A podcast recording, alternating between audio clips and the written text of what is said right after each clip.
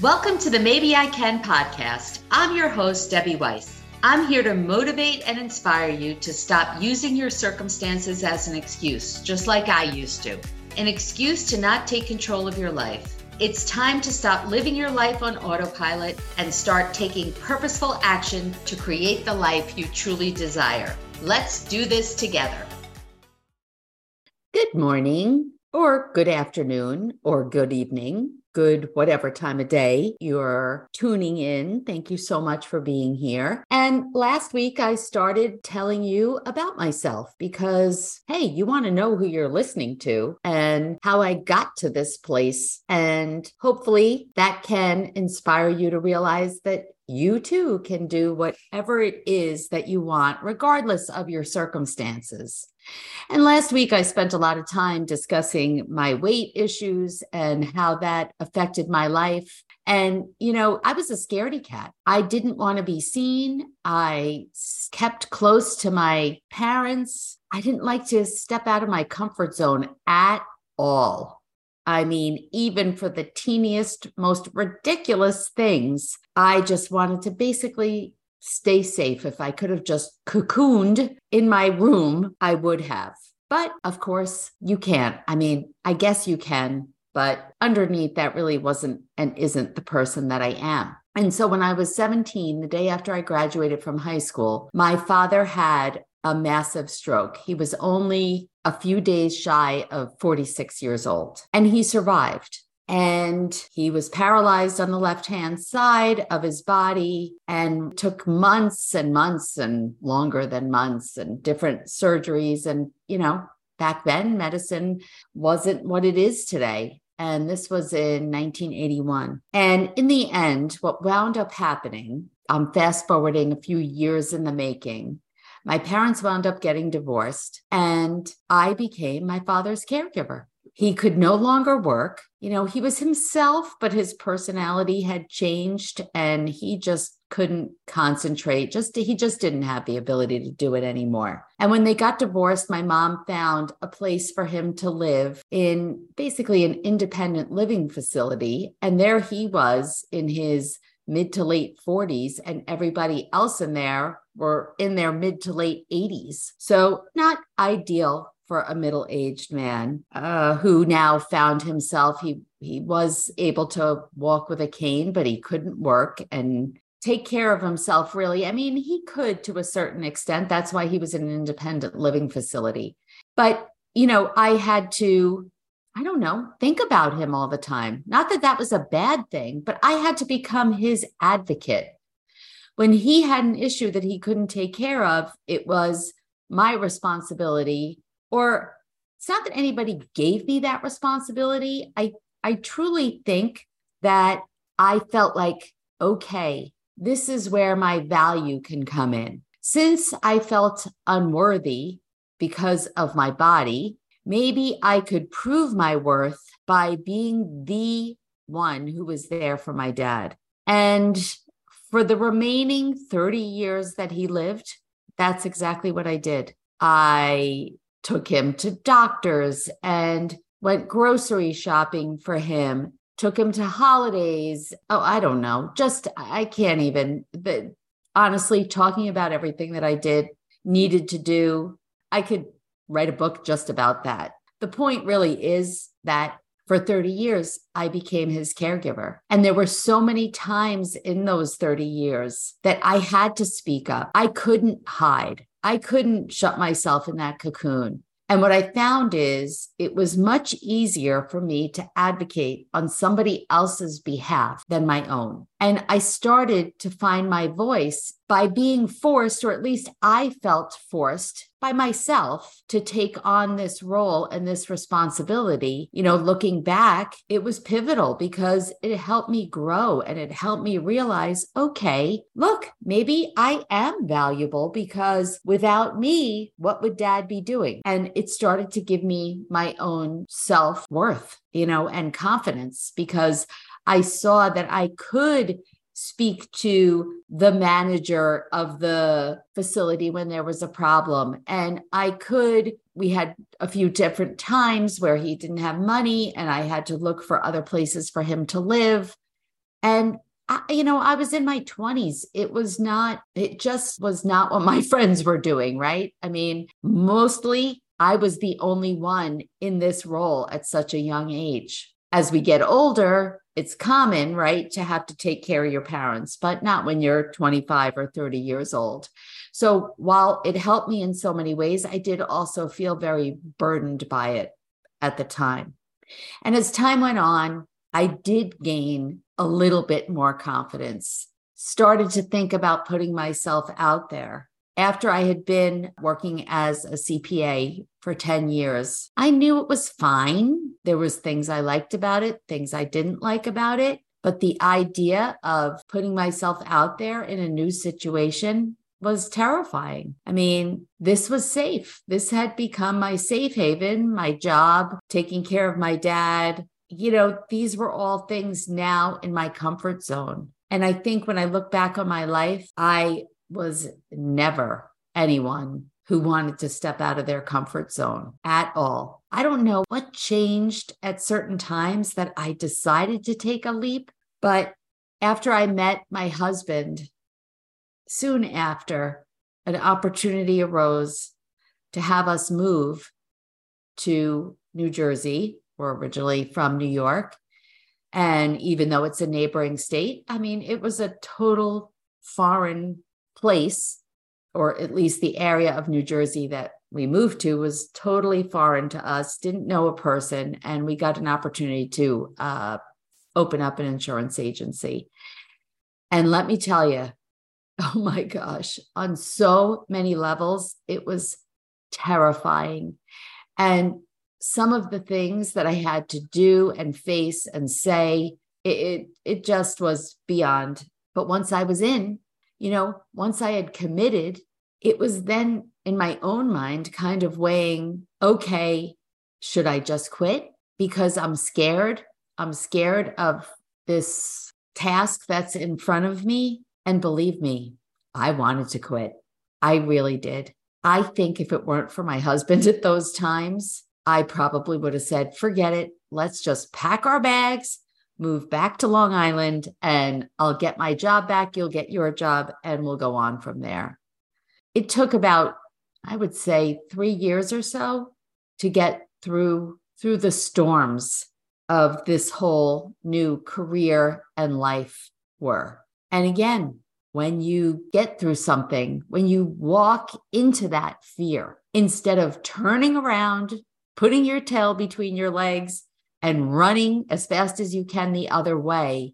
It's amazing what's on the other side of it. It's just, at least for me, it was getting me to step through that fear. With the insurance agency, I had to I had to do that in so many different ways. I had to go to some training, and every other person in the training was affiliated had a, an insurance background, I knew absolutely nothing about insurance. It was like they could have been speaking, I don't know, Greek to me.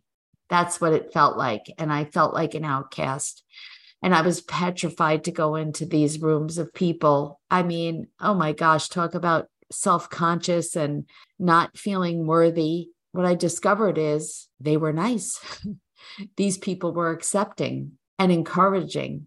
And they cheered me on and they, they became a support system for me. For in the day to day operation, if I had a question, I knew that I had somebody who wouldn't judge me that I could call. My in the end, taking this leap of faith turned out to be one of the best decisions of my life. Looking back, it gave me so many different things, gave me and my family so many, so many wonderful um, different things. It gave me a lot of freedom to be there in the future for other family issues and illnesses that would arrive arise not arrive. I guess they did arrive but they also arose after we were done with you know got through the hurdle of stepping through that fear.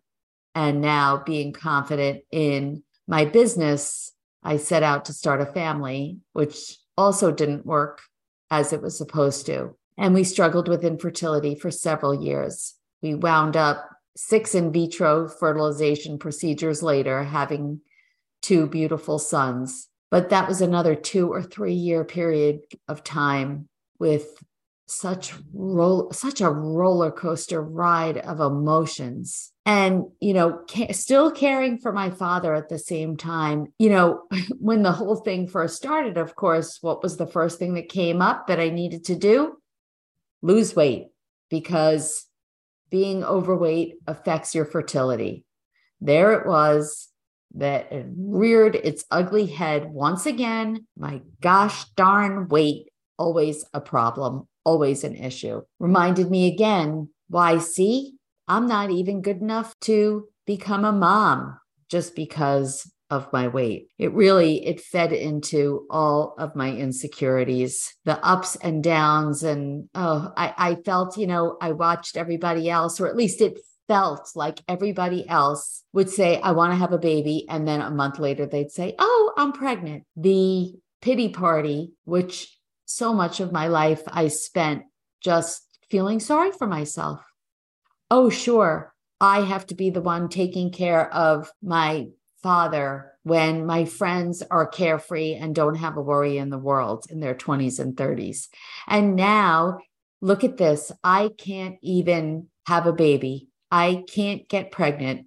Nothing is easy for me. Everyone else, like I said, just goes off and boom, they uh they're like bunny rabbits but not me not me. Why me?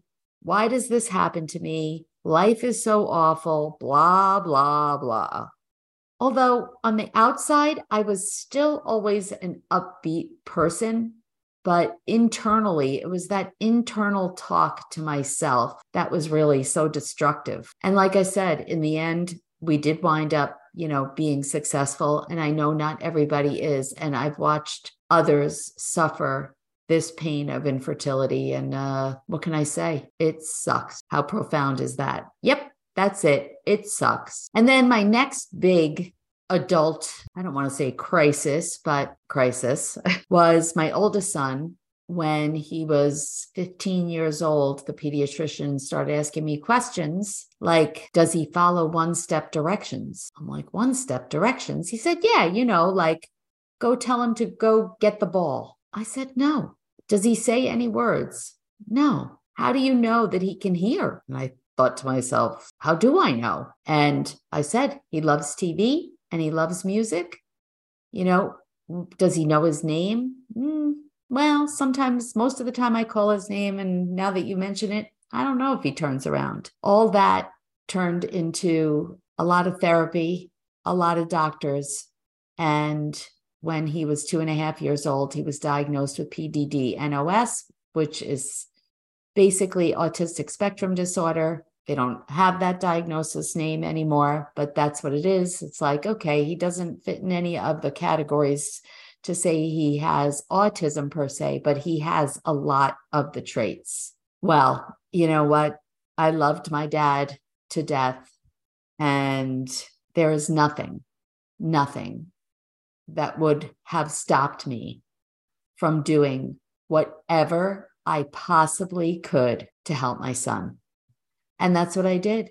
That's one of the ways that my insurance business was so helpful is that I was able to hire people and to have a team that was there to help run the agency while I was off dragging my poor kid everywhere to do whatever therapy I could possibly think of. I didn't care about money. I didn't care about time. I didn't care about distance. I cared about nothing. I had a goal, and that was to help my child at that age when he was two and a half or three, I was like, okay, I got to get him into kindergarten looking like all the rest of the kids. And it was all consuming. And I did and said things and spoke to people and stepped up with such courage and confidence that I never had before. Because here was another example when you're a mama bear and your cub needs help, forget it. I would stop at absolutely nothing. And that's what I did. He's almost 22. Actually, when you're listening to this, well, when you're listening to this, who knows when it'll be, right? Which is so funny. But in 2023, he'll be 22 in a couple of weeks. And, uh, you know, I'm still his mama bear and I'm still in his corner. And, you know, this is another topic that, oh boy, I could go off about forever. Let's just suffice it to say that that struggle, that fight in on so, you know, whether it's with doctors, therapists, or the school district, that fight in me, what I saw that I was capable of when I was not doing it for my own interests, for what my, you know, for my son's interests, it taught me something. It showed me something about myself. What was happening was life's circumstances were changing me. And I think that that happens to all of us, right? I mean, that's how we learn. That's how as we get older and we have all these experiences, we evolve. And I would say that I was definitely evolving. And at that time, I was so knee deep in caring for everyone else, for both my sons. You know, particularly my son uh, with his issues, and then my dad, and then running a business. And then, of course, you know, my marriage, which I guess I wasn't paying too much attention to. Neither of us were at that time, but it was fine. There was no time for me. And that was okay. I, I was doing what I needed to do. I don't think I realized that I was burnt out because I really didn't have a second to myself. And again, it was self inflicted. It wasn't like anybody said to me, you have to do this. I was always lucky enough to have some really amazing friends that has truly been one of the gifts, the greatest gifts of my lifetime. And in particular, I would say my posse includes my cousins, Mindy and Pam. Um, particularly, Mindy has been a, a common thread throughout my life. She's a year younger than I am. She is the one who's always watching out for me. It's like she's my caregiver, which is amazing. And then I have a friend, Joni, who I've been friends with since seventh grade social studies class when I was sitting in the row next to her, a few desks behind, and I noticed her earth her earth shoes. Okay, for any of you who are old enough to know what earth shoes are, and complimented her. We became besties ever since. And then I have a third wonderful friend, Mary, who I met in college. And each of them are so different, and each of them give me and fill me up in a different way. And when I turned 50, they insisted that I should do something big. Now, I got to pause. I love my birthday. All right. I'm like stupidly obsessed with my birthday. I'm not sure why. My dad really loved his birthday. So I'm guessing that's probably where it came from. It has nothing to do with presents. It has not, I, I don't know what it has to do with. I think it's like, this is my day and everybody should shower me with love and appreciation and acknowledgement on this day. So 50, you know, obviously a big milestone coupled with the fact that I love my birthday. And they said they wanted to let's go on a girls' trip, which I had never done. And I was very scared to leave my family and leave Gary, my husband, with the boys who at that point were like, I don't know, maybe like 11, 12, 13, something like that. I mean, not little we did it. I rediscovered myself. I i forgot. I had forgotten who i like who i was. I forgot things that i liked and things that i was known for. I forgot how everybody used to always comment on my laugh in a good way you know but everyone said you can always know when debbie's here because you can hear that distinct laughter of hers. I, I, had to say to them, Did I used to be known for my laugh? And they just all looked at me like incredulous that I would even ask such a question. But I had truly forgotten. I forgot how much I loved to dance. And oh my goodness, in, in that two or three days, I, I can't think of another time in my life that I enjoyed myself as much as I did then. I forgot what it was like to have nobody else to worry about except for myself. I mean, it was almost like I was looking over my shoulder thinking, isn't there somebody else? Don't I need to be doing something for somebody else? And I think at maybe it was the age too. That's about when I started to realize, you know, I'm 50. I hope I live at least another 50 years. But what's going to happen? Am I going to get to the end, whenever that end game is, and look back and say, wait a minute, I, I never got to do or be anything that I wanted. I lived my life for others. And that was my choice and is my choice. But it does it have to be only that? I mean, maybe I could tap back into the things that I enjoy.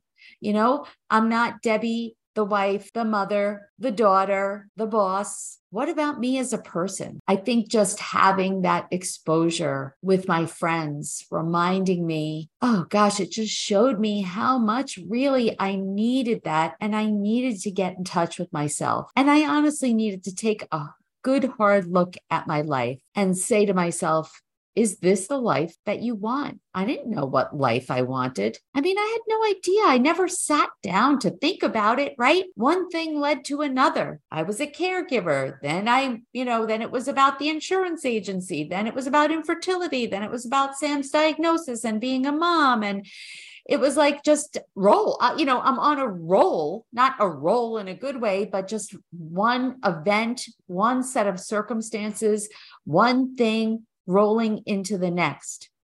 That was my life because I never stopped to think, oh, it doesn't have to be this way. No, I just assumed this is the way it had to be. I had no control over those things. And, you know, I didn't have control over certain things. Sam's diagnosis, my father having a stroke. Of course, I didn't have control over those things. It wasn't my quote unquote fault, but obviously I could control how I reacted to those things. And I have no, zero, zero regrets as far as that's concerned. But this 50th birthday trip, and I didn't know it at the time, by the way, it wasn't like, oh, oh gosh, did that just go on? You heard that? That's an awful sound, but that was like, ah, the heavens opening up. No, it wasn't like that. I just got a taste, a taste of something, and I subconsciously wanted more. And that is truly where my journey began to where I am today. I think I'm going to leave you with this. So we had part one, my childhood, part two, who I was becoming. And next week, I'm going to share with you my journey to where I am today. As always, I so appreciate you being here. Email me at debbie at debbierweiss.com. Let me know what you think, any feedback, share your stories because I'd love, love, love to hear them. And until next week, make it a great day. Thanks so much for listening today. And remember, you've always had the power, my dear. You've just had to learn it for yourself. Until next time.